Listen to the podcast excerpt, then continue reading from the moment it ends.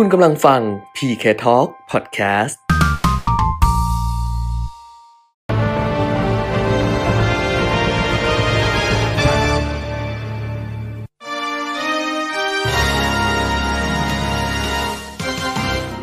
รายการเงินทองต้องรู้ โดยขวัญชนกวุฒิกุลและปิยมิตรยอดเมือง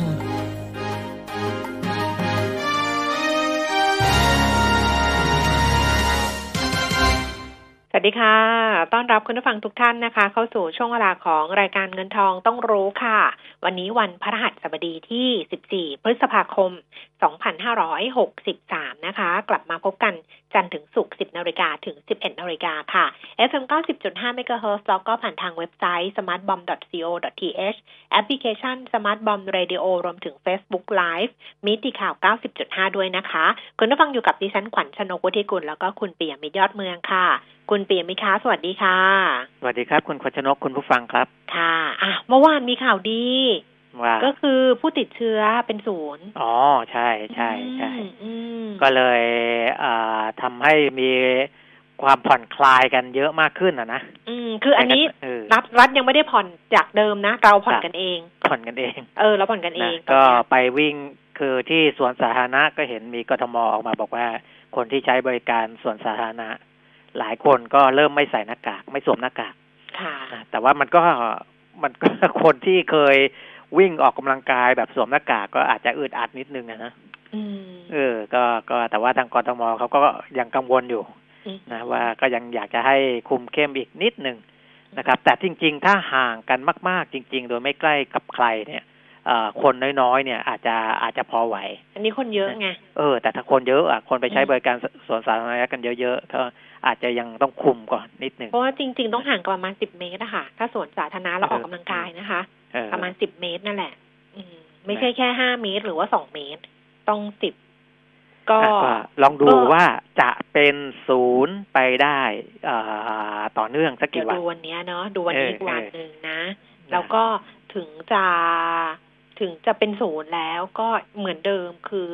ไม่ประมาทแล้วก็กาดอย่าตกนะคะ ยังต้องใช้ชีวิตกันเหมือนเดิม เพราะว่าที่ผ่านมา คือระลอกสองเราพูดกันหลายครั้งแล้วแหละว่าเออมันก็คงมีแหละนะ แต่ว่าให้มันอยู่ในวิสัยที่มันรับมือได้ ไม่ให้มันแบบฟึบขึ้นมาอย่างเงี้ย มันจะกลายเป็นว่าที่ทำไปไม่มีประโยชน์อะไรเลย เพราะตอนเนี้ย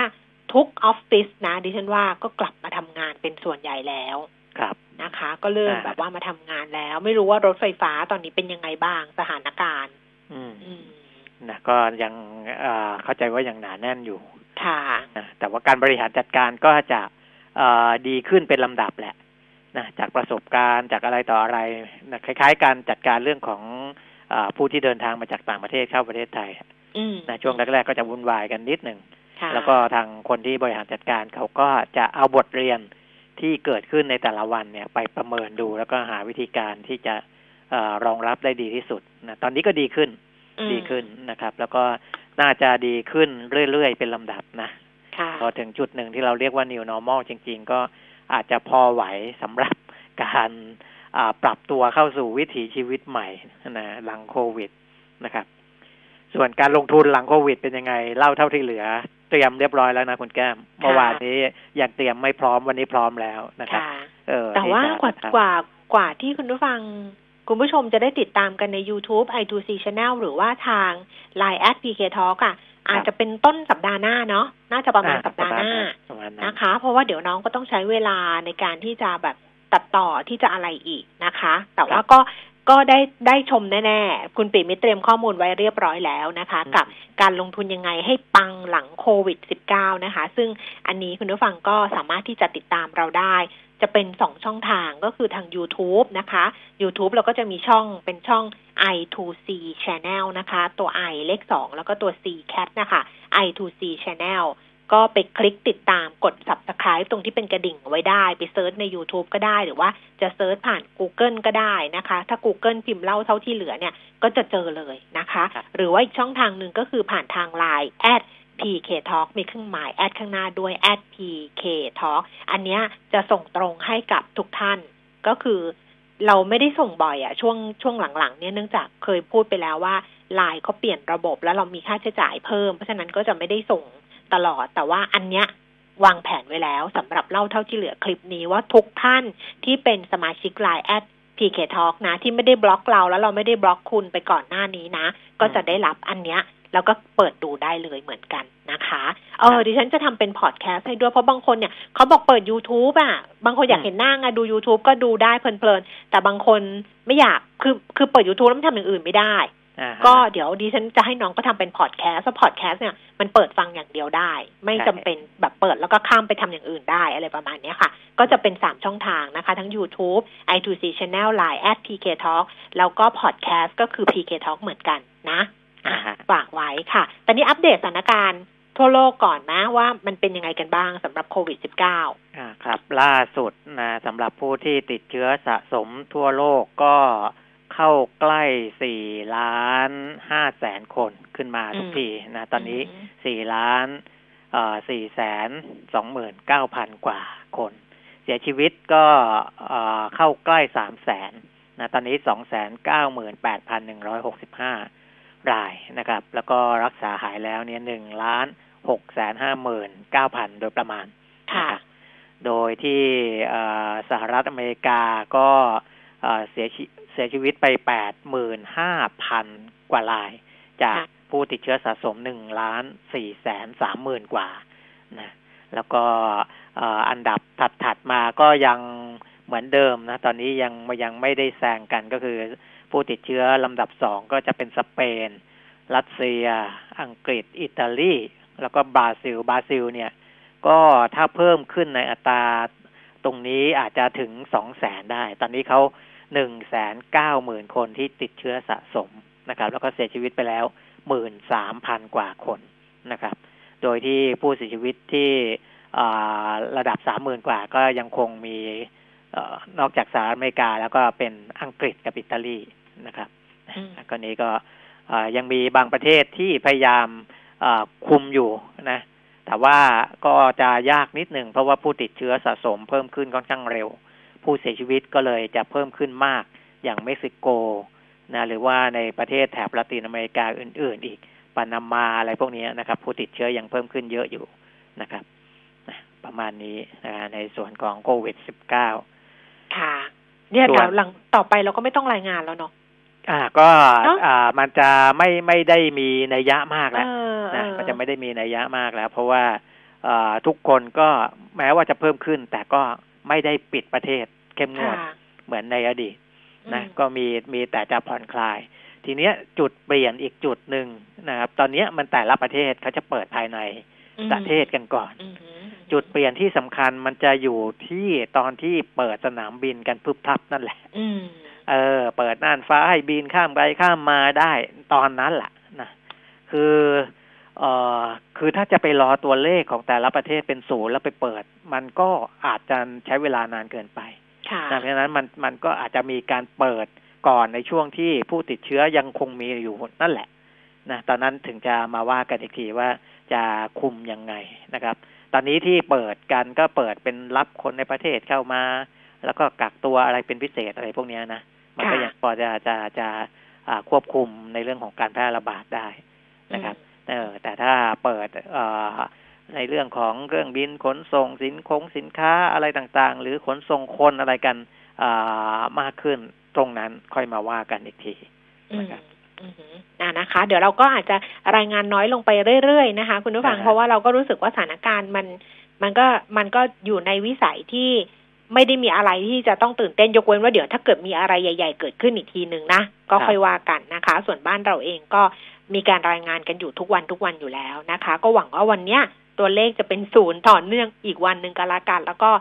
เราก็ใช้ชีวิตกันอย่างระมัดระวังนั่นแหละดีที่สุดแล้วนะ คราวนี้ไปดูตลาดหุ้นต่างประเทศคุณปีมิส่วนใหญ่ครับเนี่ยเขาปรับตัวลดลงนะ ก็เลยอืมไม่แน่ใจว่าปัจจัยที่เข้ามามีผลเนี่ยก็คือก็กลัวกันเรื่องว่าพอมันคลายไปล็อกไปเรื่อยๆ คือมันก็ห่วงระหว่างคลายล็อกเศรษฐกิจให้เศรษฐกิจมันเดินกับผู้ติดเชื้อมันจะกลับมาหรือเปล่าอะไรเงี้ยมันก็จะเป็นอยู่สองมุมเนี้ยค่ะมีสองด้านไงเออมันก็เป็นพสองด้านคลยเอ่อ ถ้าจะพูดให้ดีพูดในเชิงบวกก็คือว่าเฮ้ยอ้าวเศรษฐเศรษฐกิจกิจมันจะดีเดินได้แล้วเอออ่อ่ามพอพูดในเชิงลบก็คือ เดี๋ยวก็จะมีการติดเชื้ออืมากขึ้นอีก พอติดอืมเชื้อมากขึ้นทีนี้ก็จะคุมยากอีกเศรษฐกิจก็จะกลับมาปิดอีกก็อืมก็มองกันอย่างเงี้ยอืมนะครับ แม้แต่ประธานาธิบดีโดนัลด์ทรัมป์เองก็ยังทวีตเลยนะอ่าเออไปพอเห็นหุ้นตกเมื่อคืนนี้อ่าฮะทรัมป์อ่าทวีตบอกว่า เวลาที่มีคนบางคนที่ เราเรียกกันว่าคนมีสตางค์เนี่ยนะอืมอ่าพูดถึงตลาดหุ้นในด้านลบ ให้จำไว้เสมอว่าเขากำลังหวังจะเข้าไป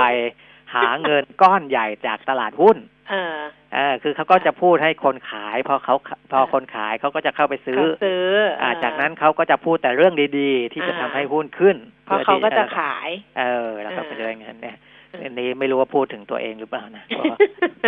เพราะว่าตัวเองก็พูดอ่าลบบ้างบวกบ้าง แล้วก็มีผลกับตลาดหุ้นอยู่นะ ไม่ใช่แบบเขาเรียกว่า rich guy นะที่ที่เขาเขียนในทวิตเตอร์ของเขาอะเออแต่ไม่ได้พูดถึงตัวเองนะเขาบอกว่าคนที่เนี่ย ชอบมีคนประเภท rich guy เนี่ยที่มาบอกว่าอ่าพอพูดไม่ดีแล้วก็หวังจะไปซ้อนช้อนหุ้นพอช้อนหุ้นแล้วก็มาพูดแต่เรื่องดีๆ อะมันก็เป็นอย่างนี้ทั่วโลกนะมันก็เป็นอย่างนี้ใรื่มันขก็ตลาดหุ้มันก็เป็นอย่างนี้นะคะเพราะฉะนั้นเนี่ยก็ขึ้นอยู่กับว่าจะให้น้ำหนักกับฝั่งไหนเนี่ย มากกว่ากัน แต่ว่าดูเหมือนกับว่าตลาดหุ้นต่างประเทศอืมเมื่อคืนที่ผ่านมาจนถึงเช้าวันนี้ในเอเชียเนี่ยก็อาจจะให้น้ำหนักเรื่องความกังวลมากขึ้นนะคะ อาจจะมีความกังวลเรื่องเศรษฐกิจด้วยแหละ เพราะว่าพอถึงจะคลายล็อกดาวน์ไปแล้วเดินหน้าไปแล้วเนี่ย แต่ว่าไอ้สิ่งที่มันเป็นปัญหาเนี่ย มันเกิดขึ้นแล้วมันก็ต้องสะสางไงมันก็ใช่มันก็เออมันก็มันกร่อนมันจะไม่ได้กลับมาฟื้นแบบใช่ปุ๊บปั๊บปุ๊บปั๊บใช่ปุ๊บปั๊บใช่แล้วมาแบบคึกคักใช่ทันทีมันไม่ใช่ แล้วก็เราก็อืมเห็นอยู่แล้วว่า มันมัน คือถ้ากลับมาในรูปแบบปกติเนี่ย มันก็อาจจะคึกคักได้ค่ะแต่การกลับมารอบนี้มันไม่ได้กลับมาแบบปกติอืมคือกิจกรรมมันกลับมาจริงแต่มันไม่เท่าเดิม คนเข้าค่ะห้างก็อ่าจำกัดอืมอ่าร้านอาหารก็จำกัดคนนั่งนะคนเข้าห้างก็จำกัดคนเข้าอีก อะไรอีกหลายอย่างมันถูกจำกัดพอมันค่ะถูกจำกัดเนี่ย มันก็เหมือนกับไปลดทอน ไอ้เรื่องของกำลังซื้อเรื่องของอะไรต่อเนื่องไปด้วยดังนั้นการกลับมาเนี่ยมันไม่ได้กลับมาเหมือนก่อนวิกฤตการณ์โควิดอันนั้นก็อีกตัวหนึ่งที่จะต้องเอามามองว่าเออแล้วเศรษฐกิจมันจะกลับมาได้เร็วแค่ไหนยังไง ค่ะ อันนี้ก็เป็นความกังวลนะคะทำให้ใช่ตลาดหุ้นที่นิวยอร์กเมื่อคืนนี้ดาวโจนส์ลดลงไป 516 จุด NASDAQ ลงไป 139 จุด S&P 500 ก็ลงไป ประมาณ 50 จุดนะคะ ยุโรปก็ปรับตัวลดลงเช่นเดียวกันค่ะ FTSE ร้อยลอนดอนลงไป 90 จุดนะคะ CAC 40 ตลาดหุ้นปารีสฝรั่งเศสลดลง 127 จุด แล้วก็ DAX แฟรงก์เฟิร์ตเยอรมนีลดลงไป 276 จุดค่ะ ส่วนในเอเชียนะคะ เช้าวันนี้ โตเกียวนิเกอีนะคะ ช่วงเช้า 2138 จุด ลงไป 128 จุดทางเสียงฮ่องกง 23,931 จุด ลงไป 249 จุด แล้วก็ตลาดหุ้นเซี่ยงไฮ้ดัชนีคอมโพสิตค่ะ ลงไป 16 จุดอยู่ที่ 2,882 จุดค่ะ ส่วนตลาดหุ้นบ้านเรานะคะ ดัชนีราคาหุ้นในเช้าวันนี้ก็ปรับตัวลดลงเช่นเดียวกัน 10นาฬิกา20 นาทีค่ะ ดัชนีอยู่ที่ระดับ 1,289.11 จุดลงไป 5.44 จุด 0.42%มูลค่าการซื้อขาย 8,980 ล้านบาทนะคะ SET Fifty Index 862.43จุด ลงไป4.93จุด มูลค่าการซื้อขาย 80 ล้านบาท ไปดูหุ้นที่ซื้อขายสูงสุด 10 อันดับค่ะ อันดับที่ 1 คือ CPF นะคะ ราคา 28 บาท 75 สตางค์ปรับตัวเพิ่มขึ้น 50 สตางค์ CPO 70 บาท 50 สตางค์ลดลงไป 1 บาท 25 สตางค์แบม 23 บาท 60 เพิ่มขึ้น 10 สตางค์นะคะซูเปอร์ 66 สตางค์เพิ่มขึ้น 4 สตางค์ค่ะ MTC 50 บาท 50 สตางค์เพิ่มขึ้น 50 สตางค์บ้านปู 6 บาท 50 ลดลง 5 สตางค์ AOT 59 บาท 50 ลดลง 75 สตางค์ แบงก์กรุงไทย 10 บาท 20 สตางค์ เพิ่มขึ้น 30 สตางค์ สวัสดค่ะ 54 บาท 75 สตางค์ เพิ่มขึ้น 25 สตางค์ แล้วก็ GPSC 72 บาท ราคาไม่เปลี่ยนแปลงนะคะ โอ้ดูหุ้นที่ซื้อขายสูงสุดวันนี้เนี่ยครับก็ก็แปลกๆไปอะ คือมันก็อืมกระจายกระจายปกติมันก็จะเป็นหุ้นแบบ หุ้นตัวใหญ่ ๆ แบบปตทแบบอะไรเข้ามาติดอ่าใช่ไหมอันนี้อ่าไม่ติดไม่ติดสิบอันดับ ก็ครับแต่ว่าสิบอันดับก็เนี่ย CPF CPO BAM อะไรประมาณเนี้ยซูเปอร์อย่างเงี้ย เอออมนะคุณผู้ฟังที่จะฝากคำถามนะคะ เรื่องหุ้น วันนี้ช่วงที่สองเราคุยกับคุณพี่ชัยเลิศสุพงกิจค่ะ จากบริษัทหลักทรัพย์ธนาชาตินะคะนั้นคุณผู้ฟังฝากคำถามไว้ได้คำถามเมื่อวานเนี่ยเหลือประมาณแค่คำถามเดียวเองทยอยฝากมาได้เลย เมื่อวานพี่เธอตอบเร็วตอบหมดไปแล้ว อะเพิ่มเติมกันเข้ามาที่ศูนย์สองสามหนึ่งหนึ่งหกศูนย์ห้าหนึ่งค่ะศูนย์สองสามหนึ่งหนึ่งหกศูนย์ห้าหนึ่งแล้วก็ Facebook นะคะ ขวัญชนกวุฒิกุลแฟนเพจ Line ก็เหมือนเดิมก็คือ Line at pk talk นะคะ ฝากไว้ได้ทั้ง 3 ช่องทางช่วง 2 คุยกับคุณพี่ชัยจากธนาชาติค่ะ อัตราแลกเปลี่ยนดอลลาร์บาท 32 บาท 9 สตางค์ต่อดอลลาร์สหรัฐนะคะ ราคาทองคำ1,716 เหรียญต่อออนซ์ ทอนออกมาแล้ว 25,800 26,000 บาทค่ะ ราคาน้ำมันวันนี้ปรับตัวลดลง Brent 28 เหรียญ 93 เซนต์ลงไป 26 เซนต์ เวสต์เท็กซัส 25 เหรียญ 71 เซนต์ ลดลง 20 เซนต์ ดูไบ 30 เหรียญ 35 เซนต์ ลงไป 72 เซนต์นะคะ แต่ว่าราคาในบ้านเราเมื่อเช้านี้ตอนตีห้าเนี่ย ราคาน้ำมันกลุ่มแก๊สโซฮอลเบนซินนี้ปรับตัวเพิ่มขึ้นนะครับมีผลตั้งแต่เมื่อเช้าที่ผ่านมา ก็เป็นอันนี้ส่งส์จากราคาที่มัน ขึ้นมาก่อนหน้านี้ แล้ววันนี้เพิ่งจะย่อลงมานะคะอ่าอะครบถ้วนเรียบร้อยค่ะนะครับ ก็ในส่วนของอาตลาดทุนสหรัฐที่ปรับตัวลดลง มันก็จะเชื่อมโยงไปที่ตลาดพันธบัตรอืนะมหรือว่าสินทรัพย์ปลอดภัยนะซึ่งผมก็อ่าช่วงที่ผ่านมาก็จะไม่ค่อยได้พูดถึง เพราะเราก็รู้กันอยู่แล้วว่า ถ้าหุ้นตกตกๆเนี่ยอ่าเงินจะไหลเข้าตลาดพันธบัตรก็ไปดูนิดนึงว่ายังเป็นอย่างนั้นอยู่ นะครับ เพราะว่าตลาดพันธบัตรก็อัตราผลตอบแทนพันธบัตรสิบปี ลดลงมาอ่าจากช่วงสองสามวันก่อนนี่ค่อนข้างเยอะนะเมื่อวันที่11พฤษภาเนี่ย พันธบัตร10ปี อัตราผลตอบแทนอยู่ที่0.73ตอนนี้0.64นะครับ ก็มีเงินไหลเข้าไปที่ตลาดพันธบัตรเพราะว่าเอ่อเอาไปพักไว้อีกรอบหนึ่งหลังจากที่มีความกังวลในเรื่องของเศรษฐกิจแล้วก็เรื่องของโควิด -19 นะอันนี้ก็ก็สอดคล้องกัน ค่ะ ค่ะอะคราวนี้เรื่องของประเด็นข่าวที่จะต้องติดตามนะนะฮะก็มีเรื่องของการบินไทยนิดหนึ่งอืมอืมนะครับ เพราะว่าเราจะตอนเนี้ยคุยกันวันนี้เอ่อเดี๋ยวบ่ายเนี้ยก็คงเออจะมีการถกกันทั้งกระทรวงคมนาคมกระทรวงการคลังกระทรวงการคลังอะไรต่างๆ เนี่ยเออนะครับ แต่ก็เอ่อมีนักกฎหมายออกมาเอ่อติงติงๆ เหมือนกันว่าบางคนพูดถึงการล้มละลายของการบินไทยเนี่ยเอ่อ แต่ว่าแต่ว่าอาจจะพูดไม่ชัดเจนอืนะมไปบอกว่าการบินไทยล้มละลาย ซึ่งจริง ๆ ในจทางริงๆมันมันมันไม่ใช่นะอะมันไม่ใช่ เออไม่ใช่มันไม่ใช่มันไม่เราต้องใช่บอกว่าเป็นการยื่นคำร้องขอเออฟื้นฟูกิจการกับศาลล้มละลายกลาง แต่ว่ายังเออไม่ได้ล้มละลายนะเนี่ยไปพาดหัว นายกปล่อยการบินไทยล้มละลายไม่เออยังใช่นะ ยังไม่ได้ล้มละลายนไม่ใช่ไม่ได้ล้มละลายเพราะแต่ถ้าว่าล้มเขาไปละลายเนี่ยฟื้ฟูมันจะต้องไปขายทรัพย์เฉลี่ยเออคืออย่างที่เราคุยกันเมื่อวานเนี้ยเออซึ่งมันยังไม่ถึงขั้นตอนนั้น อันนี้คือการยื่นฟื้นฟูกิจการใช่ใช่นะคะ ต่อสารคือล้มละลายเออพอยื่นฟื้นฟูกิจการเนี่ย ถ้าศาลเขาเห็นว่าโอเค มันเข้าเงื่อนไขเขาก็จะมีคำสั่งพิทักษ์ทรัพย์เด็ดขาดอืมนะไอ้ตัวเนี้ยที่ที่บริษัทที่ยื่นเนี่ย ต้องการตัวนี้เพราะอะไร เขามีคำสั่งพิทักษ์ทรัพย์เด็ดขาดเนี่ยภาษาอังกฤษเขาเรียกว่า automatic stay ก็คือว่าเจ้านงเจ้าหนี้ไม่ต้องไปหยุดยุ่งกับเขาแล้วนะใช่หยุดหมดคือเออการชำระหนี้อะไรต่างๆเนี่ยหยุดหมดเออต้องสต็อปเลยหยุดเลยอ่าอืมไม่ต้องไปยุ่งกับเขาแล้วนะเจ้าหนี้ก็ปล่อยให้เขาว่ากันไปตามเขาก็ตามฟื้นแผนฟูแผนฟื้นอ่าฟูเขาเข้าก็ไปจะทำแผนขึ้นมา แผนฟื้นฟูจะทำอ่าอย่างที่เราบอกกันเนี่ยนะอืมคือมันมีทั้งแผนฟื้นฟูกิจการ แล้วก็แผนชำระหนี้ด้วยอืม คือในแผนนั้นเนี่ยเขาก็จะเขียนไว้เลยนะเขาก็จะเอาหนี้มาเรียงกันเลย แล้วก็จะบอกไว้ในแผนว่า อ่าหนี้แต่ละก้อนแต่ละก้อนจะจ่ายอะไรยังไงยังไงอะก็ไปว่ากัน แล้วเดี๋ยวเขาก็เอาแผนนั้นน่ะ เข้าไปขออนุมัตินะ จากที่ประชุมเจ้าหนี้ ที่ประชุมเจ้าหนี้จะรับหรือไม่รับแผนก็ว่าไปถ้าไม่รับก็กลับไปแก้ใหม่จนกว่าจะรับ แล้วก็พอรับเสร็จก็ค่อยทำไปตามแผนนะอืมยังไม่ล้มละลายนะครับอ่าอันนี้ก็ให้เข้าใจในกระบวนการ ที่เราเรียกว่าอาขอฟื้นฟูกิจการเออนะเพราะพอไปบอกว่าล้มละลายนี่มันไปยุ่งเลยใช่ใช่มันไปเกี่ยวกับองค์กรการบินระระดับโลกเลยที่บอกว่าเขาจะมีเงื่อนไขว่าบริษัทไหนล้มละลายเขาจะอ่าให้ธงแดงหรือว่าไม่ให้บินไปน่านฟ้าโน้นนี่นั้นอะผมว่ามันยุ่งกันไปใหญ่เลยอืมนะอันนี้ต้องใช้คำว่าใช่ต้องเป็นการยื่นฟื้นฟูกิจการครับนะคะอ่าเอฮะอ นั่นแหละ ก็เดี๋ยววันนี้คุยกัน แล้วก็จะเอาไอ้ยี่สิบสามความเสี่ยงที่เมื่อวานคุณปีไว้บอกว่า โอ้โห มันมากมายขนาดนี้เนี่ยนะเขาบอกว่าจะถกกันแหละว่าไอ้ปมยี่สิบสามความเสี่ยงเนี่ยมันยังไง แล้วก็จะดูว่าจะเป็นยังไงนะคะ ก็เดี๋ยวรอดูกันละกันวันนี้บ่ายสามโมงนะคะครับหน่วยงานที่เกี่ยวข้องกระทรวงการคลังกระทรวงคมนาคมเนี่ยจะติดตามเรื่องความคืบหน้าในการฟื้นฟูการบินไทยอ้าอ่าฮะว ก็ส่เรื่วอนงนี้ผ่านไป เรื่องประกันสังคมกองทุนค่ะที่คุณแก้มอ่าพูดถึงไว้เมื่อวานนะว่าค่ะพอร์ตเขา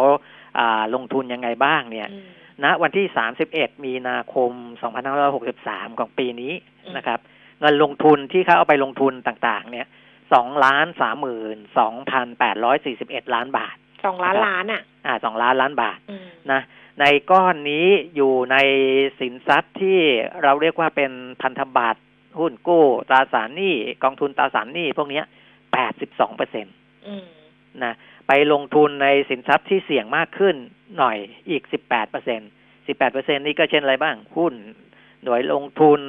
อ่าที่เป็นหุ้นนะนะอืมแล้วก็กองทุนที่ไปลงทุนในต่างประเทศ กองทุนอสังหาริมทรัพย์ กองทุนรวมโครงสร้างพื้นฐาน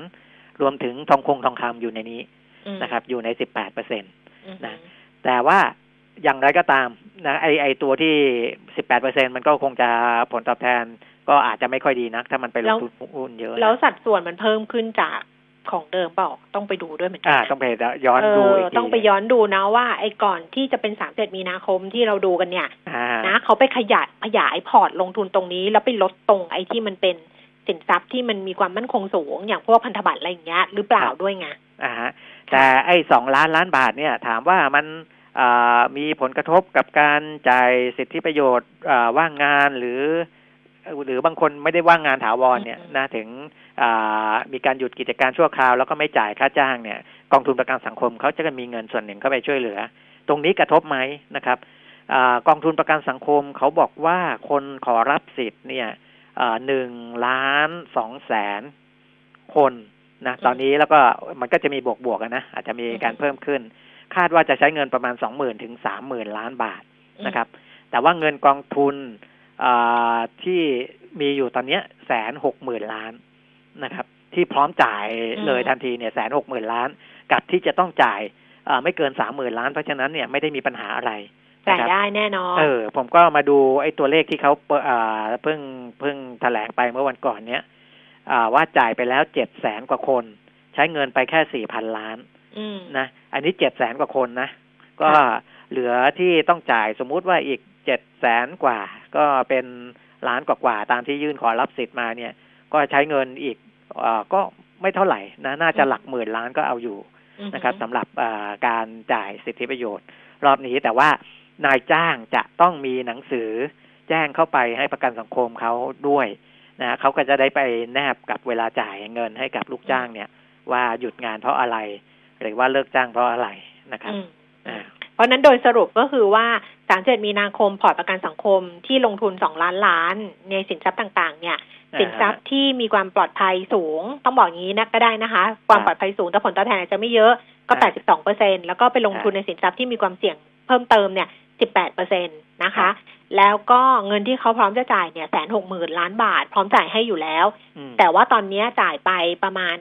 แค่สี่พันล้านจากเจ็ดแสนคน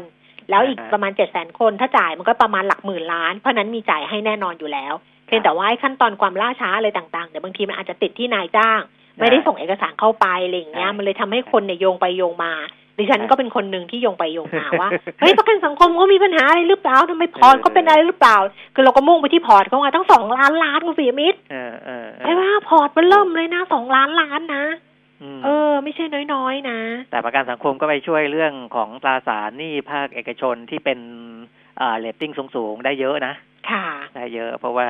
พวกนั้นเนี่ยอ่าต้องพึ่งนักลงทุนสถาบันค่อนข้างเยอะไงอืมเออ ก็เป็นส่วนหนึ่งแหละที่ค่ะเขาก็ได้ผลตอบแทนด้วย แล้วก็ค่ะได้ไปช่วยเหลือเติมสภาพสภาพคล่องให้กับภาคธุรกิจด้วย ค่ะ เนี่ยแต่พูดถึงเออตราสารหนี้ที่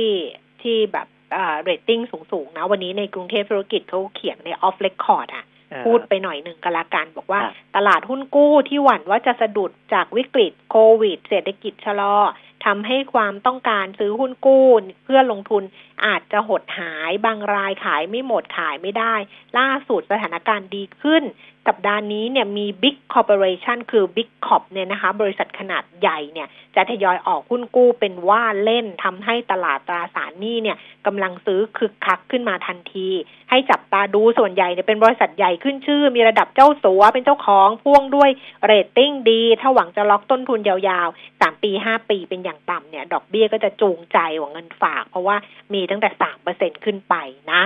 แล้วก็ของ True ที่เมื่อวานคุณผู้ฟังถามมาดิฉันก็เพิ่งเห็นคำถามเนี่ยนะคะ ปรากฏว่าเขาบอกหมดไปแล้วสองวันหมดเกลี้ยงเคาน์เตอร์ไปแล้วเอออืมเพราะเขาขายให้นักทุนรายใหญ่เนี่ยเออบอกว่าหมดไปเรียบร้อยแล้ว เออ อันนี้ก็ก็คงจะหมดอะค่ะเนี่ยเพราะฉะนั้นเนี่ยที่ห่วงกันว่าเอ๊ะมันจะไม่หมดไม่หมดหรือว่าอะไรอย่างเงี้ยนะเออถ้าเกิดกรุงเทพธุรกิจเขาเขียนก็บอกว่านักทุนเนี่ย นอกจากดูเรตติ้งแล้วตอนนี้ขอดูชื่อบริษัทพ่วงด้วยชื่อเจ้าของปอระงมาณนั้นเออ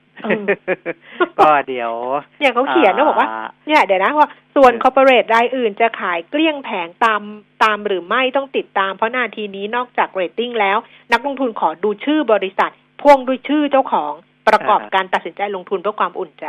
เอออืมนะก็มีคำถามเข้ามาที่รายการเราเหมือนกัน ซึ่งค่ะอ่าผมน่าจะพูดใช้เวลานิดหนึ่งปรุงเอาเป็นพรุ่งนี้แล้วกันอ๋อ จะตอบเออให้นะเออจะตอบเออให้เหมือนกันสำหรับค่ะคนที่ถามเรื่องของอะไรนะพวกเรื่อง rating ซิงเกอร์หรืออะไรเกี่ยวกับใช่เรตใช่ติ้งเรื่องเรตติ้งนะคือคุณผู้ฟังเขาห่วงแบบนี้ค่ะห่วงว่าครับเรตติ้งตอนนี้บางทีเนี่ยมันปริ่มปริ่ม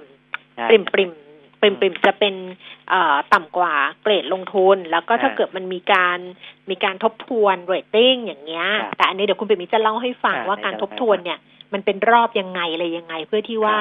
จะได้เข้าใจได้ง่ายขึ้น แล้วก็จับ สังเกตได้ว่า เอ๊ะมันจะใช่รอบเราหรือเปแล้วล่าก็นอกจากดูเรตติ้งจะต้องดูอะไรอีกเดี๋ยวไปพูดกันในวันพรุ่งนี้แล้วกันพรุ่งนี้ละกันนะคเนาะรับอ่าได้ค่ะก็อะมีเรื่องอื่นมีกไหมเรื่องคะเออที่เกี่ยวกับการช่วยเหลือเยียวยาก็มีอีกเรื่องหนึ่งก็คือเรื่องของเกษตรกรนะครับ เพราะว่าเกษตรกรอ่าคนละเดือนละห้าพันบาทสามเดือนก็คนละหมื่นห้าอืมนะสิบล้านลายที่เป็นเป้าหมายก็คือแสนห้าหมื่นล้านบาท ตอนนี้ก็ แจ้งเพื่อเป็นความอุ่นใจของเกษตรกรนะ แต่ว่าอ่าเกษตรกรที่เอ่อไม่สมควรได้รับ เช่น เป็นข้าราชการด้วยอะไรพวกนี้นะเขาก็ตัดออกไปนะค่ะเออ อันนี้ต้องเป็นเกษตรกรจริง ๆ ที่ไม่ได้ไม่ได้มีพึ่งพารายได้แบบ มีรายได้ประจำอย่างข้าราชการนี้ก็ไม่ข้าราชไม่การสมควรไปยื่นนะเก้าหมื่นกว่าคนน่ะเออ เกือบแสนน่ะนะเอออ่า แสนห้าหมื่นล้าน ตอนนี้คุณระพีพัฒน์จันทรศรีวงศ์เลขาธิการของสสกในฐานะนายทะเบียนนะครับ บอกว่าสำนักงบประมาณสำนักงบประมาณเนี่ยได้โอนเงินก้อนนี้มาให้สสกหรือว่าสำนักงานเศรษฐกิจการเกษตรเนี่ย เรียบร้อยแล้วนะเรียบร้อยแล้วแสนห้าหมื่นล้านบาท ก็จะมีการจ่ายเช็คให้กับทกสใน จริงๆ เมื่อวานเนี้ยจ่ายเช็คไปแล้ว รอบแรกนะสองหมื่นห้าพันล้านบาท รอบต่อไปวันที่ยี่สิบก็จ่ายให้อีกสองหมื่นห้าพันล้าน แล้วจากนั้นทกสก็จะไปจ่ายให้กับเกษตรกรนะแล้วก็อ่าจริง ๆก็การเอาเงินออกไปจากสสกไปที่ทกสเนี่ยก็จะไปทุกอาทิตย์นะรวมทั้งหมดหกงวด เพราะฉะนั้นเกษตรกรก็จะได้รับเป็นรอบๆรอบๆไปเรื่อยๆนะครับ15พฤษภาคมนี้ หนึ่งล้านลายก็คือพรุ่งนี้นะค่ะ อ่าพรุ่งนี้ เพราะเงินเงินตอนเนี้ย process เนี่ย เงินมาแล้ว จ่ายเช็คไปแล้วโอนไปธ.ก.ส. ธ.ก.ส.ก็เตรียมจ่ายให้แล้ว พรุ่งนี้เตรียมรับเงินกันได้นะครับสำหรับหนึ่งล้านราย อ่า ก็แล้วก็จะจ่ายต่อไปเรื่อยๆ จากนั้นก็วันละล้านวันละล้านไปเรื่อยๆนะครับ เพื่อที่จะอ่าเขาก็จะมี process ของเขานะว่าทำไมจ่ายวันละล้านเพื่อให้มันควบคุมอ่ากระบวนการอะไรต่างๆได้นะครับอืม ใครที่มีปัญหาอ่ายังไม่ได้รับหรืออยากร้องเรียนอะไรก็ w w w เยียวยาเกษตรกร .com นะครับค่ะอันนี้เป็นในฝั่งของอาบรรดาเกษตรกร ค่ะค่ะอะ ไปไปอีกเรื่องหนึ่งไหมอะได้ไปอีกเรื่องหนึ่งมาเรื่องแจ้งเตือน คือตอนนี้แบงก์ชาติเนี่ยเขาร่วมกับทาง สมาคมธนาคารไทยนะ แจ้งเตือนนะคะคุณผู้ฟังอันนี้เป็นเรื่องสำคัญนะคะสี่ข้อมูลส่วนตัวจริง ๆ เรารู้กันอยู่แล้วแหละแต่มันมีทริคอีกนะ บอกสี่ข้อมูลส่วนตัวที่ไม่ควรแชร์ในโซเชียลนะคะ ก็คือเลขที่บัตรประจำตัวประชาชน ด้านหน้าด้านหลังของบัตรเครดิต เลขที่บัญชีธนาคารแล้วก็วันเดือนปีเกิด คืออย่างนี้ค่ะแบงก์ชาติเนี่ยแจ้งเตือนประชาชนให้ระวัง เรื่องของการให้ข้อมูลส่วนตัว ที่เกี่ยวข้องกับทรัพย์สินและการใช้ประกอบการทำธุรกรรมทางการเงินนะคะ ทั้งชื่อบัญชี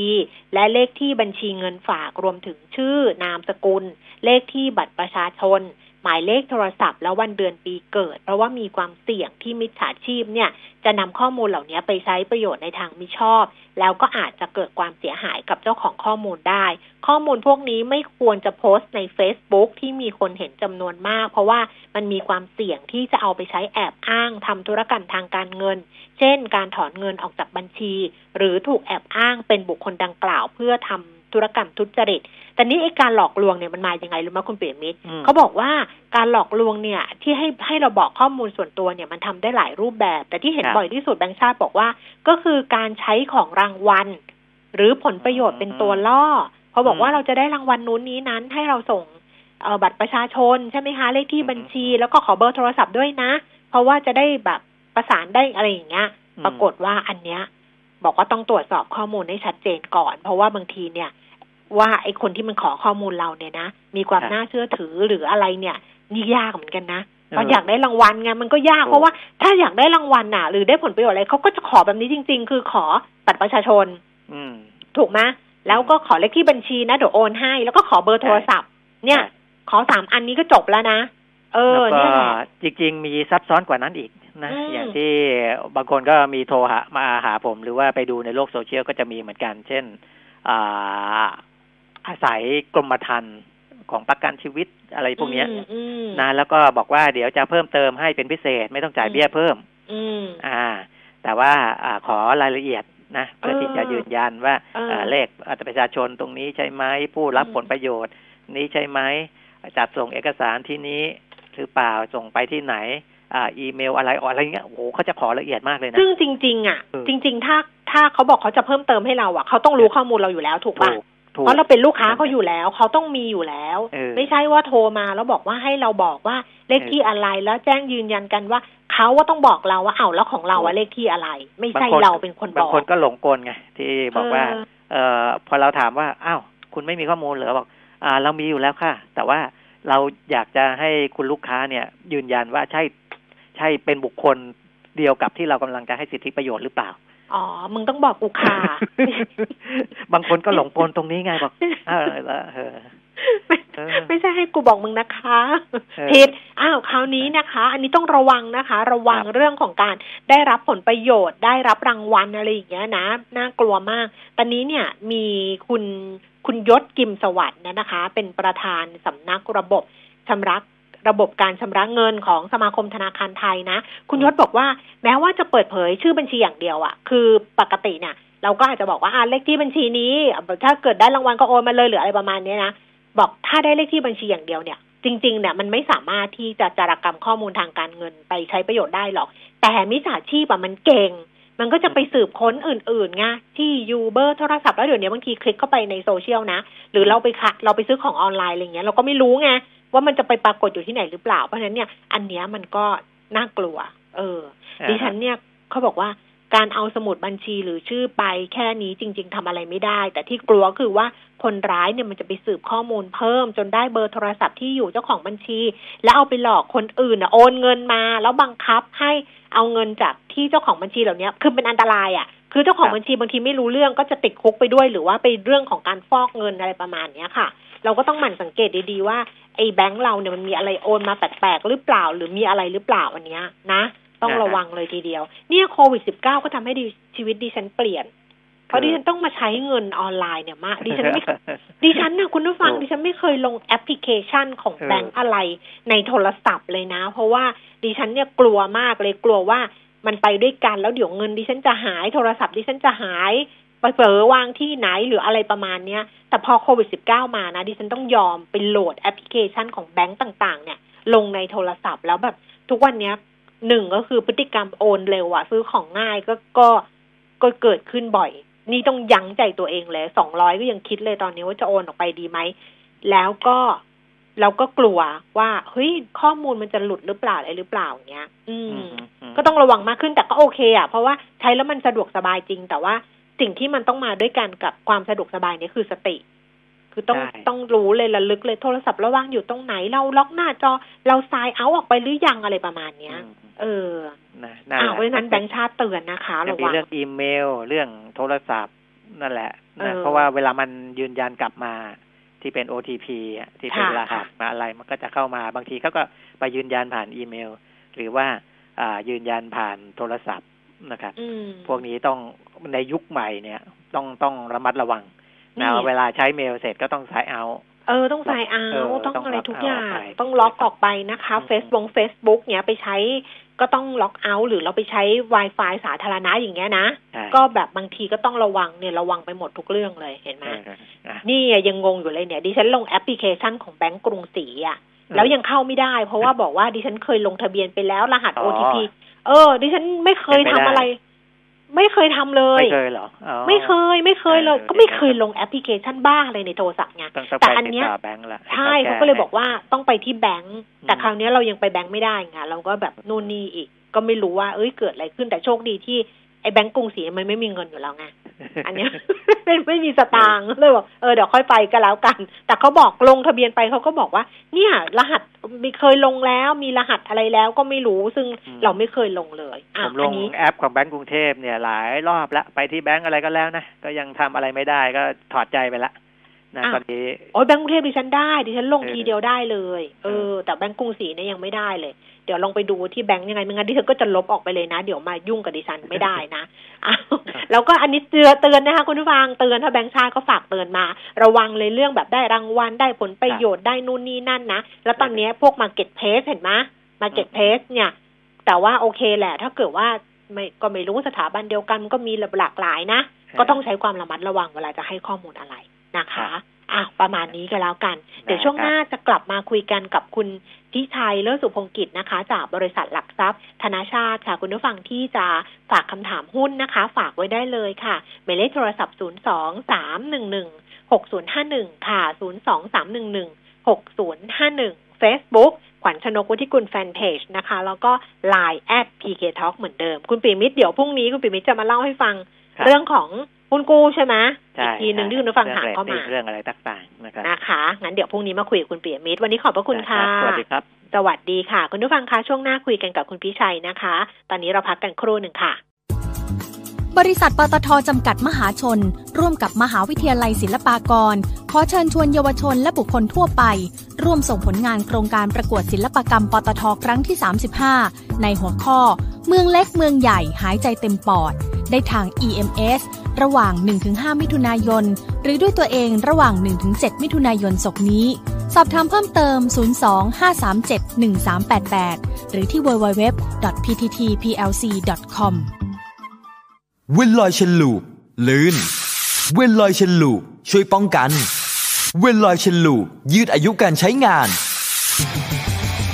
สเปรย์น้ำมันฉีดโซ่คุณภาพสูง เวนลอย Chain Lube กระป๋องสีฟ้า ด้วยคุณสมบัติแทรกซึมลึกถึงก้านและข้อต่อ ช่วยให้ทนแรงดึง และแรงกระชากได้อย่างดีเยี่ยม ยืดอายุการใช้งาน ป้องกันสนิมและฝุ่น ช่วยหล่อลื่นได้ทั้ง สายคลัตช์สายคันเร่ง สายเบรก โซ่มอเตอร์ไซค์และจักรยาน โซ่ในโรงงาน ลวดโลหะ สายพานลำเลียง สเปรย์น้ำมันฉีดโซ่เวนลอย Chain Lube มีจำหน่ายแล้วที่เดอะมอลล์ทุกสาขา และศูนย์บริการเวนลอยทั่วประเทศ สเปรย์น้ำมันฉีดโซ่เวนลอย Chain Lube เวนลอย ลื่นเหลือล้น ทนเหลือหลาย ปัญหาจุกจิกกวนใจเรื่องบ้าน น้ำไม่ไหล ท่อน้ำรั่ว ผนังมีรอยแตกร้าว หาทางออกไม่ได้ ต้องมาที่นี่ รายการคลินิกคนรักบ้าน เปิดสายถามตอบปัญหาเรื่องบ้าน พร้อมอัปเดตข่าวสารแวดวงอสังหาริมทรัพย์ เปิดคลินิกทุกวันเสาร์ 11 โมงถึงเที่ยง กับหนูนาลัคนาสุริยง และอาจารย์ตี อุดมสุขเล็กสงวนศักดิ์ในรายการคลินิกคนรักบ้านทางมิติข่าว 90.5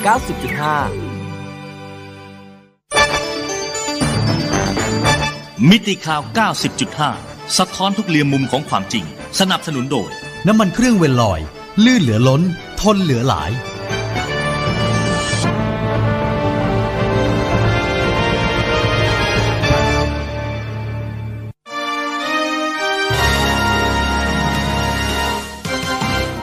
รายการเงินทองต้องรู้ โดยขวัญชนกวุฒิกุลและปิยมิตรยอดเมือง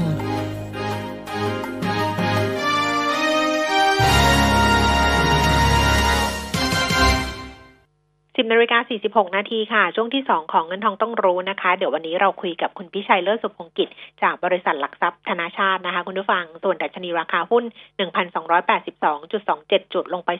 12.28จุด 0.95%มูลค่าการซื้อขาย 16,000 ล้านบาทนะคะ คุณพิชัยรอสายแล้วนะคะ คุณพิชัยคะ สวัสดีค่ะ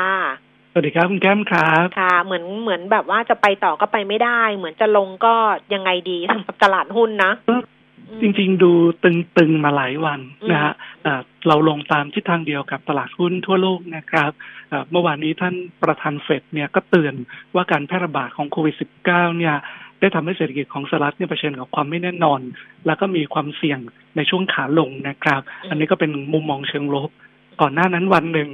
นายแพทย์ใหญ่ประจำคณะทำงานทำเนียบขาว ก็เตือนว่าโควิด -19 เนี่ยอาจจะระบาดซ้ำในสหรัฐถ้ามีการคลายล็อกเร็วเกินไปนะฮะแล้วก่อนหน้านั้น IMF เองก็ส่งสัญญาณ ว่าจะมีการปรับลดประมาณการเศรษฐกิจโลกลงอีก หลังจากที่ก่อนหน้านี้ก็ปรับลงไปรอบหนึ่งแล้วนะฮะในมุม valuation ที่ได้คุยกันมาต่อเนื่องนะครับว่าแถวๆพันสามเนี่ย PE ปีหกสามมันเกินยี่สิบเท่าละ มันมันสูงกว่าเกณฑ์เฉลี่ยเลยยะยาวมากเกินไป แล้วมันไม่พอที่จะรองรับความผิดหวัง ถ้าเศรษฐกิจเนี่ยมันไม่ได้เป็นอย่างที่เรามองบวกกันไว้นะฮะเป็นยังคงคำแนะนำเดิมครับว่าการที่แกว่งขึ้นมาเข้าหาพันสามร้อยจุดเนี่ย น่าจะเป็นจังหวะของการลดพอร์ตนะฮะวันเนี้ยลงมาที่แนวรับแรกตรงแถวหนึ่งสองแปดศูนย์นะครับ แล้วก็เผื่อนิดนึงหนึ่งสองเจ็ดศูนย์อีกทีหนึ่งอ่าจะสังเกตว่า แม้หุ้นที่งบออกมาดี ก็ยังถูกขายทำกำไรนะอันนี้ก็เป็นสัญญาณที่ที่บ่งชี้นะครับว่าหลายคนก็ไม่อยากถือหุ้นยาว เพราะว่าช่วงเนี้ยตลาดมีความผันผวนสูงนะ จริงๆยังมีหุ้นที่ bottom up approach จริงอะยังสามารถลงทุนได้ ยังสามารถเลือกลงทุนได้นะครับเพราะฉะนั้นก็ดูเป็นตัวตัวไป ภาพรวมตึงปิดพันสามร้อยจุด แต่ยังสามารถเลือกเล่นรายหุ้นได้ครับค่ะหุ้นที่เราหยิบมาเป็น top pick เลือกเล่นรายหุ้นได้เนี่ยตอนนี้ของธนาชาติเลือกอะไรมาบ้างคะก็เอ่อตัวที่งบออกมาดี แล้วมีแนวโน้มดีต่อเนื่องเนี่ยอย่าง CPF นะฮะที่กำไรไตรมาสหนึ่งหกพันหนึ่งร้อยล้านเนี่ยเอ่อดีกว่าที่เราประเมินไว้ แล้วก็ดีกว่าที่ตลาดประเมินไว้ด้วย แล้วแนวโน้มธุรกิจหมูที่เวียดนาม ก็ยังคงดีต่อเนื่อง ตัวเงินลงทุนที่ถืออยู่ใน CPO สามสิบเปอร์เซ็นก็ยังมีแนวโน้มดีต่อเนื่องนะเพราะฉะนั้นจังหวะที่ย่อลงมาเราก็มองเป็นโอกาสในการซื้อนะฮะหรืออย่างตัว PRM ที่กำไรไตรมาสหนึ่งก็ออกมาแข็งแกร่งนะฮะแล้วเราเข้าไปดูเนี่ยเราพบว่าเขาสามารถล็อกตัวค่าระวังเรือเนี่ยซึ่งเป็นเรือที่ใช้สำหรับเป็นขนส่งน้ำมัน ซึ่งตอนนี้ถูกดัดแปลง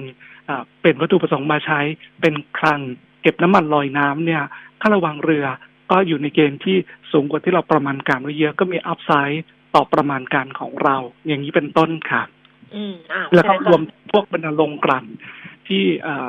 ได้ประโยชน์จากเอ่อตัวครูดิสคาวนะฮะอ่าที่โดยเฉพาะยิ่ง IRPC กับ SPRC เป็นต้นครับค่ะอ้าวลองเลือกดูนะคะ ตอนนี้ไปที่คำถามที่คุณผู้ฟังฝากไว้ค่ะ สีตรังเข้าซื้อได้ไหม อืมอ่า คือรอบนี้เนี่ย คนก็เล่นยาวๆ มาตั้งแต่เมื่อวานนี้ หลังจากทะลุตรงยอดเดิมตรง 14 บาทขึ้นมานะครับ ก็เป็นราคาที่สูงมากสวนสวนทิศทางกับตลาดโดยรวมราคานี้ต้องย้อนกลับไปเมื่อหนึ่งปีที่แล้วทีเดียวนะครับคนอาจจะเก่งว่าคู่แข่งน้อยลง แล้วราคายางเริ่มมีโอกาสฟื้น ตัวธุรกิจถุงมือยาง ได้ประโยชน์จากสถานการณ์นะครับทางเทคนิคเนี่ยเล่นเหนืออตรงยกฐาน 14 บาทไปละนะ แต่ราคากระชากแรงเกินไป อาจจะต้องระมัดระวังกับแรงขายทำกำไรระยะสั้นนะครับอยอดด้านบนจะติดใกล้ 17 บาท ตัวนี้จะมีเป็นหุ้นที่เป็นคอมมอดิตี้เนี่ย ยังเป็นสัดส่วนที่เยอะอยู่ ราคาจะกว้างผันผวนกว้างๆครับค่ะ IVL ค่ะ ขอแนวรับแนวต้านแล้วก็แนวโน้มค่ะ ครับหลุดลงมาเล็กน้อยอหลุดห้าวันสิบวันอยู่ที่ตรงเนี้ย 27.75 นะ ให้เผื่อไว้นิดนึง สร้างฐานแนวรับหนาๆเลย ตรงบริเวณ 26 บาท 50 นะ คิดว่าจะเป็นการพักฐานเพื่อกว่งขึ้นต่อนะฮะในไตรมาสหนึ่งแม้จะมีขัดทุนจากตัวสต็อก แล้วคิดว่า เป็นจุดต่ำสุดของปีตั้งแต่ช่วงที่เหลือของปี น่าจะได้กำลังการผลิตเนี่ยได้เต็มที่มากขึ้น ถึงแม้จะได้ผลกระทบจากเศรษฐกิจโลกที่หดตัวนะครับ แต่ว่าตัวต้นทุนก็ลดลงเร็วด้วยนะเพราะฉะนั้นน่าจะสามารถรักษาความสามารถในการทำกำไรเอาไว้ได้นะครับด้านบนเนี่ยจะติด ตรงแถวใกล้ 30 บาทครับเพราะฉะนั้นตัวตัว commodity อาจจะกว้างกว้างนิดหนึ่ง ก็ดึงจังหวะเข้าซื้อตอนช่วงย่อตัวครับ ค่ะ หุ้นในกลุ่มอิเล็กทรอนิกส์ตัวไหนดีที่สุดคะแล้วยังเข้าซื้อได้หรือเปล่าในกลุ่มอิเล็กทรอนิกส์ก็ได้รับผลกระทบจากภาวะเศรษฐกิจโลกนะครับ อย่างเมื่อวานนี้ KCE ก็ส่งสัญญาณว่า ไตรมาสสองเป็นต้นไปคงจะเหนื่อย แล้วเป้าที่อยากจะเห็นยอดขายโต 10-15เปอร์เซ็นเนี่ยคงคงไม่ใช่ละกลับข้างตัวยอดขายคงจะหดตัวนะฮะเราก็คิดว่าตัวที่เหลือก็คงจะเหนื่อยลักษณะเดียวกันนะฮะตัวที่ในช่วงอย่างเงี้ยต้องเลือกตัวที่มีฐานะการเงินแข็งแกร่งนะฮะส่วนใหญ่ก็จะเห็นอย่างคาหน่าเนี่ยจะมีสถานะเป็นเงินสดอยู่ แต่ว่าทุกตัว ตัวผลประกอบการก็ได้ผลกระทบหมด แล้วตอนนี้บาทเริ่มกลับมาแข็งอีกแล้ว เป็นคิดว่าดึงจังหวะตอนช่วงที่หุ้นเหล่านี้ย่อตัวดีกว่าครับอือค่ะคำถามต่อไปนะคะ บอกว่า East Water แล้วก็ CPNCG อันนี้จะเป็นกองรีดนะคะ ลงทุนยาวได้ไหมคะ ควรรับที่ราคาเท่าไหร่คะ ตัวตัวอีสวอเตอร์เนี่ยอาจจะได้รับผลกระทบระยะสั้นๆนะครับ จากเรื่องภัยแล้งที่อาจจะทำให้มีต้นทุนน้ำที่ขยับเพิ่มขึ้นบ้างอย่างไรก็ดี ผมผมเชื่อเป็นสถานการณ์ชั่วคราว เรื่องของอตัวโรงงานอุตสาหกรรมต่างๆ ที่ใช้กำลังการผลิตน้อยลงก็มีส่วนใช้น้ำน้อยลงด้วยนะ ตรงนี้ก็เชื่อว่าสถานการณ์เนี่ยในระยะยาว ก็จะฟื้นตัวกลับขึ้นมาได้นะเพราะราคาหุ้นตัว East Water ที่กดลงมาเยอะพอสมควร แล้วเริ่มเห็นการยืนสร้างฐานตรงบริเวณสิบบาท บวกลบเล็กน้อยเนี่ยคิดว่าแถวนี้เริ่มสะสมหุ้นได้นะครับ ส่วน CPNCG เนี่ยตัวนี้เราไม่ได้ cover ไว้นะอาจจะต้องไปตามดูนิดหนึ่งเพราะว่าพวกค่าเช่าตึกเนี่ยก็ต้องทบทวนดูว่าหลังจากเรา work from home เดือนหนึ่งก็แล้วสองเดือนก็แล้วถ้ายาวๆเนี่ย เราจะลดการใช้พื้นที่ทำงานหรือเปล่านะอันนี้เป็นภาพใหญ่ของของของเมืองไทยเลยนะครับ ถ้าเกิดอย่างนั้นจริงเนี่ยโอกาสที่จะต้องอปรับขึ้นค่าเช่าอาคารสำนักงานอะไรต่างๆ เนี่ย ก็คงจะไม่เหมือนเดิมกับในอดีตด้วยนะ อันนี้คงต้องไปประเมินกันอีกสักพักหนึ่งครับ ค่ะ ต่อนะคะ ติดหุ้นสวัสด์อยู่หกสิบเจ็ดบาท ยังน่าถือต่อไปไหมคะ มีโอกาสคืนทุนไหมรอได้ค่ะ ก็มีโอกาสครับนะเราคิดว่าสถานการณ์แบบนี้มีความต้องการใช้เงินสูงนะแล้วปัญหาเรื่อง NPL เขาก็สามารถบริหารจัดการได้ดี และสเปรดที่เขาได้เนี่ย มันครอบคลุมกับความเสี่ยงเรื่องนี้อยู่แล้วนะฮะตัวสวัสด์ก็เป็นลักษณะของการ แกว่งตัวสร้างฐานในกรอบ 50 ต้น ด้านบนเนี่ยจะติด 200 วันที่ตรงแถวที่ค่อยๆ กดลงมา ตอนนี้อยู่ 57 50 นะครับในที่สุดเชื่อว่าจะสามารถทะลุขึ้นไปได้ครับ ค่ะเพราะฉะนั้นก็ถือต่อไปได้เนาะถือรอได้นะคะ ทิสโก้ค่ะต้นทุน 74 บาท มีโอกาสกลับมาราคาทุนประมาณช่วงไหนครับ คือหุ้นปันผลปีละครั้งเนี่ยช่วงเพิ่งเอ็กไปราคาหุ้นก็คงจะเงาเงาไปสักช่วงใหญ่ ๆ นะครับผมคิดว่า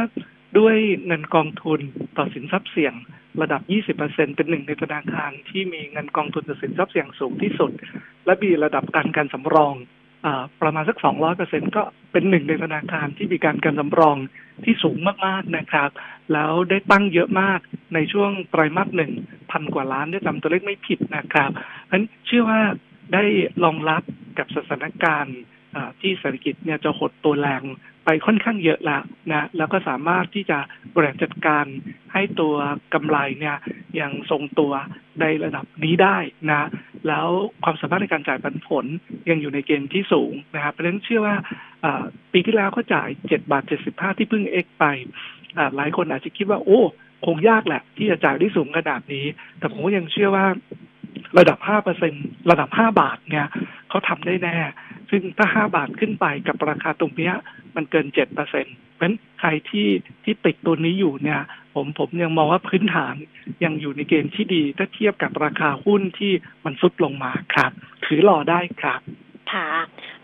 รบกวนวิเคราะห์หุ้นกันกุล หรือหุ้นไฟโรงไฟฟ้าตัวอื่นที่ราคายังไม่แพง เน้นลงทุนยาวแล้วมีปันผลค่ะ คือตัวกันกุลเนี่ยกำไรก็ออกมาอยู่ในเกณฑ์ที่ที่ดีนะครับ 439 ล้านบาทเนี่ยถ้าเราตัดพวกรายการพิเศษออกไปจะเหลือ 339 ล้าน ก็ยังโต 49เปอร์เซ็นอยู่ดีนะฮะถ้าเทียบกับช่วงเดียวกันของปีที่แล้ว ถือว่าออกมาดีนะครับ ใกล้เคียงกับที่เราคาดการไว้นะฮะงานตัวตัวที่ดีขึ้นเนี่ยก็คือ เขาไปซื้อโรงไฟฟ้า 60 เมกะวัตต์ในเวียดนาม เพิ่งซื้อมาเมื่อต้นเดือนกุมภาพันธ์ ตรงนี้ก็ทำให้การรับรู้รายได้ ในส่วนธุรกิจนี้เนี่ยมันดีขึ้นนะฮะ แล้วก็จะรับรู้เต็มไตรมาสตั้งแต่ไตรมาสสองเป็นต้นไป ในขณะที่ตัวธุรกิจที่รับจ้างวางระบบเนี่ยก็มี backlog ที่อยู่ในเกณฑ์ที่ใช้ได้ และมีโอกาสที่จะไปได้ดีเขามี backlog อยู่ประมาณสัก เก้าพันล้านนะครับ เราคิดว่าตัวนี้มี upsideที่ที่จะถูกปรับขึ้นไป ราคาหุ้นยังขยับน้อยเมื่อเทียบกับเพื่อนๆครับ ค่ะ เพราะฉะนั้นก็น่าสนใจนะก็ซื้อได้ใช่ครับได้นะคะ คุณดงพรถามมาทาง Facebook Live มีที่ข่าว 90.5 นะคะว่า หุ้น ASP Asia Plus แนวโน้มดีไหมคะ อืมอืมธุรกิจบล็อกเกอร์เหนื่อยมากเลยครับค่ะแต่จริงๆ เหนื่อยมาก่อนหน้าโควิดแล้ว มีการแข่งขันที่รุนแรงหลาย ๆ คนต้องปรับตัวเยอะนะครับ พยายามสร้างฐานรายได้ใหม่ ๆ ไม่ว่าจะเป็น selling agent ไม่ว่าจะเป็นตัวตัวอนุพันธ์เรื่องโต๊ะเทรดพวก single stock future พวก block trade พวก DW พวกนี้ SP แม้จะมีการปรับตัวเยอะอย่างไรก็ดี ภาพใหญ่จะมีการแข่งขันที่รุนแรงนะฮะก็อยู่ในเกณฑ์ที่ค่อนข้างเหนื่อย แล้วภาวะตลาดแบบนี้ตัวการทำกำไรจากพอร์ตการลงทุนก็จะมีความไม่แน่นอนสูงนะเป็นมีมันมันไม่ใช่ของชัวว่าจะทำกำไรได้ง่ายๆ แล้วจ่ายปันผลได้สูงสูงเหมือนในอดีตค่ะ อืม อีกตัวหนึ่งคือบีแลนค่ะ ควรลงทุนดีไหมแนวรับเท่าไหร่ อืมบีแลนเผอิญไม่ได้ตามเรื่องอวิเคราะห์ปัจจัยพื้นฐานนะครับ ตัวนี้ก็มีอัพไซด์จากมูลค่าที่ดินเมืองทองธานีนะเพราะตอนนี้ตัวของรถไฟฟ้าสายดิมพูเนี่ย แม้จะล่าช้าไปบ้าง แต่ก็มีแนวที่จะเข้าไปในเมืองทองธานีนะครับ ตรงนี้ก็คงจะช่วยสร้างมูลค่าหุ้นให้ในระยะยาว แต่เอิญธุรกิจอสังหาริมทรัพย์โดยรวมเนี่ย ไม่ดีโอกาสที่จะขายที่ดินได้ในราคาดีๆ เร็วๆ ก็คงจะยาก คงต้องใช้เวลา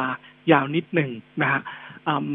ตัวนี้เผอิญไม่ได้ทำ valuation ไว้ไปตอบไม่ถนัดปากครับค่ะ ไม่เป็นไรก็เท่านี้กันละกันนะ วันนี้ขอบพระคุณคุณพิชัยมาก ๆ ค่ะยินดีครับสวัสดีค่ะ สวัสดีค่ะ คุณผู้ฟังคะยังมีคำถามเหลือค้างอยู่นะ แต่นิดเดียวค่ะคำถามเดียวเท่านั้นเอง พรุ่งนี้ค่อยกลับมาว่ากันกันละกัน เพราะว่าวันนี้เวลาหมดแล้วนะคะ เจอกันพรุ่งนี้ สวัสดีค่ะ